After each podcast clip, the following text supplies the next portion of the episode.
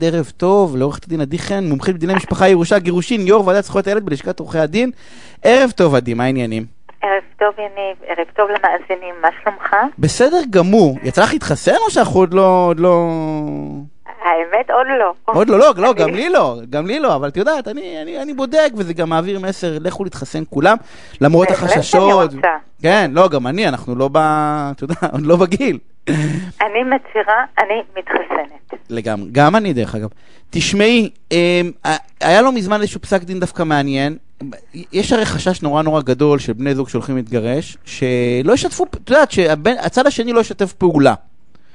בכל מיני דברים, למשל במכירת בית, בסדר? כי הרי צריכים את שני בני הזוג בשביל הדבר הזה, אי אפשר למכור בית לב... אפשר, דרך כונס נכסים, אבל כאילו בגדול, אי אפשר למכור בית, בטח אם מישהו גר בו בלי שיתוף פעולה. איך, איך, מתמוד... בעיות. אוקיי, בוא, בוא איך מתמודדים עם הדבר. הזה? אוקיי, כשאנחנו מדברים על שני שותפים רגילים, אם לך ולי יש נכס משותף, ואנחנו שותפים רגילים, כל אחד מאיתנו יכול בכל רגע לפרק את השיתוף. אם אחד מאיתנו מסרב, אז הצד השני פונה לבית משפט, מוציא צו מיידי, מפרק את השיתוף, בלי למצמץ, בלי רחמנות, בלי רגשות, בלי שום דבר. קר, זה שני שותפים. חד משמעית, דרך אגב, מי שלא יודע את זה, יש לך שותף עסקי, לא בן זוג או משפחה. שותף עסקי לפרק שיתוף, שיתוף במקרקעין או בכלל, פשוט מאוד. בדיוק. כשאנחנו מדברים על בני זוג, הדבר הוא קצת שונה. כי לרוב הנכס העיקרי של בני הזוג זה דירת המגורים, פה שמו את כל הכסף שלהם. לרוב האנשים פה בישראל יש להם דירה אחת, לרוב יש עליה משכנתה, ולרוב יש גם ילדים. אז יש לנו מספר סוגיות. א', אנחנו צריכים לדאוג לדירה אחרת לילדים, קורת גג. אנחנו צריכים לשלם גם את החוב, ויש עוד נושא, אנחנו צריכים לפרק את כל השיתוף וכל מה שנצבר בתקופת הנישואין. לא רק את הדירה, יש לנו גם את הפנסיה, את קופות הגמל, את החסכונות, אז עדיף שהכל כבר ייעשה פעם אחת, ולנתק את כל הקשר הכלכלי. אוקיי? יחד עם זאת... דיברנו על זה בזמנו, שדנו אם שווה אחרי זה להיפגש עם פנסיה, את המלצת לו, אמר די, ת- לא רק את, גם בתי משפט, אומרים די, תגמרו. נפרדתם, ת- ת- תסגרו הכל עכשיו. כן. עכשיו, מה שקורה בפרקטיקה, לרוב שני בני הזוג רוצים כן למכור את הנכס, לשלם את המשכנתה ולהתחלק בתמורה, שווה בשווה. אבל מה קורה כשאחד מהצדדים מסרב? אז הצד השני יכול מיד לפנות לבית משפט, גם אם הם אגב לא גרושים.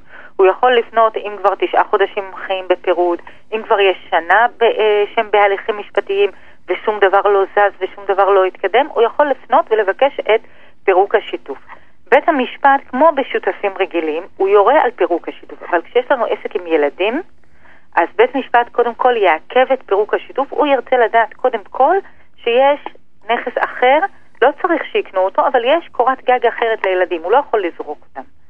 אז זה, זה, זה השוני כשמדובר כן, אבל זה טריקי, שיתוף. אבל אז אם אני גר בבית עם הילדים, אז אני יכול להגיד, אני לא מוצא בית, אני לא מוצא בית, ואני יכול לתקוע את המכירה לעד. לא, לא, לא. אז, אז יש פה התנהלות שהיא חסרת תום לב, והיא תיבחן על ידי בית משפט. גם בן אדם שהוא מתנהל בבית משפט, הוא חייב להתנהל גם בתום לב, ביושר. כשבית משפט יראה פעם אחר פעם שהוא מסכל את, ה, את פירוק השיתוף, אז בית משפט ינקוט אמצעים, ולרוב לרוב ימנה כונס נכסים חיצוני מטעמו, יקציב לו מספר חודשים, תמכור את הדירה במספר חודשים. וכונס נכסים היא אופציה פחות עדיפה בעיניי. א', שכר הטרחה שלו הוא גבוה, ב', אותו מעניין למכור את הנכס כמה שיותר מהר. זה לא כמו ששני השותפים מנ- מנסים בכוחות עצמם. גם המחיר, דרך אגב, של. הדירה בדרך כלל בכינוס נכסים. אבל היה איזשהו סיפור לא מזמן, אה, נראה לי שעל פסק דין, שהאישה שילמה 50 אלף שקל, נכון? אז זהו, זה בבית הדין הרבני, וזה פסק דין מאוד מאוד יפה, כי אני לא ראיתי כזה בבית משפט אז בואי למשפחה. תספרי לנו עליו. אוקיי. אה, כאן באותו מקרה הצדדים אה, מתגרשים וחותמים על הסכם שתוך איקס זמן שניהם ימכרו את הדירה. אוקיי, שמונה חודשים, אם אני זוכרת נכון. ארבע שנים חולפות והדירה לא נמכרת. למה? כי האישה, כל, כל לקוח פוטנציאלי שמגיע, כל קונה פוטנציאלי, היא פשוט משבשת, היא מזניחה את הדירה, היא משבשת את הקנייה. היא, כל דבר היא עושה, שמה רגליים, מסכלת את נושא המכירה. ואז כשהנושא שוב עולה לבית הדין הרבני, שוב עוד פעם מחייבים את מכירת הדירה, אבל לא פוסקים הוצאות.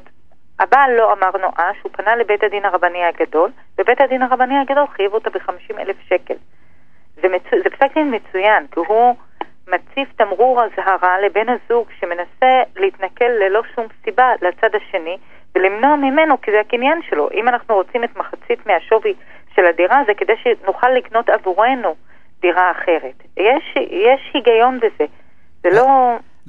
אמר שזה רק בית דין רבני, למה זה לא קורה גם בבתי משפט? לא, לא, זה, לא ראיתי פסק דין כזה בבית משפט. כנראה בית הדין הרבני רצה לעשות, אה, לתת איזשהו פסק דין מאוד יפה וצודק. לא, אבל, אבל מעניין אותי סתם, אני חושב בקול רם, כאילו איתך, למה בית משפט... הרי בוא, יש הרבה עיכובים, זה לא העיכוב ראשון שאנחנו מכירים בין בני נכון, זוג שעושים... נכון. למ, באמת, למה, לא, למה לא בית משפט... גם... במשך הקריירה שלי לא יצא לי אה, לקבל פסק דין לזכותי, שבית משפט הטיל הוצאות כאלה על הצד השני שמנע את... זה הוצאות לדוגמה. נכון? זה הוצאות עונשיות זה הוצאות אישיות, כפולות. זה כן, הוצאות כן, עונשיות, בא כן. ואומר לצד בעצם, אם בגלל שלא שיתפת פעולה, אין בעיה, קודם כל קנס 50 אלף שקל, תמשיך לא לשתף פעולה, אז בסדר, ניפגש בסיבוב הנוסף. גם מצד שני לא יצא לי לטפל באף תיק שההתמהמהות במכירה הייתה כזו ארוכה, ארבע שנים, כן? כי באמת צריך להיות עם אצבע על הדופק ולנסות למכור כמה שיותר מהר אם אתה באמת רוצה למכור את הדירה. מצד שני, אני חייבת גם להגיד לך דבר אחד נוסף, אם אתה רוצה לעכב את המכירה, אז היא דווקא בבית הדין הרבני דרך מדור ספציפי. זו זכות שניתנת לנשים, כל עוד הן נשואות, ולבקש את המדור הספציפי עד לסיום כל ההליכים, וכאן אתה יכול להשאיר את התיק תלוי ועומד לתקופה, לא נעים לי להגיד לך, של כמה שנים, עד שזה בעצם ייגמר כאילו, עד שזה ייגמר, והיא תמשיך לגור בבית. והיא תמשיך. וזו אופציה שניתנת רק בבית הדין הרבני. את מבינה אחרי זה למה כולם לא יודעים לאן לרוץ? פעם אומרים ש... הנה, זו דוגמה קלאסית. זו דוגמה אומרים... קלאסית, לא, ש- שאישה שנשים... דווקא שווה לה לפנות נכון. לבית הדין הרבני בהליך הזה. נכון, לא, אני, אני אומר זה מדהים, כי, כי תמיד אומרים נשים לא טוב לבית דין רבני, והנה דוגמה קלאסית לנושא שאי אפשר לקבל אותו בבית משפט לענייני משפחה. נכון, וזה גם ירושה. אלמנה יכולה לבקש מדור ספציפי, ואז היא יכולה להקפיא את כל הנושא של פירוק, ה...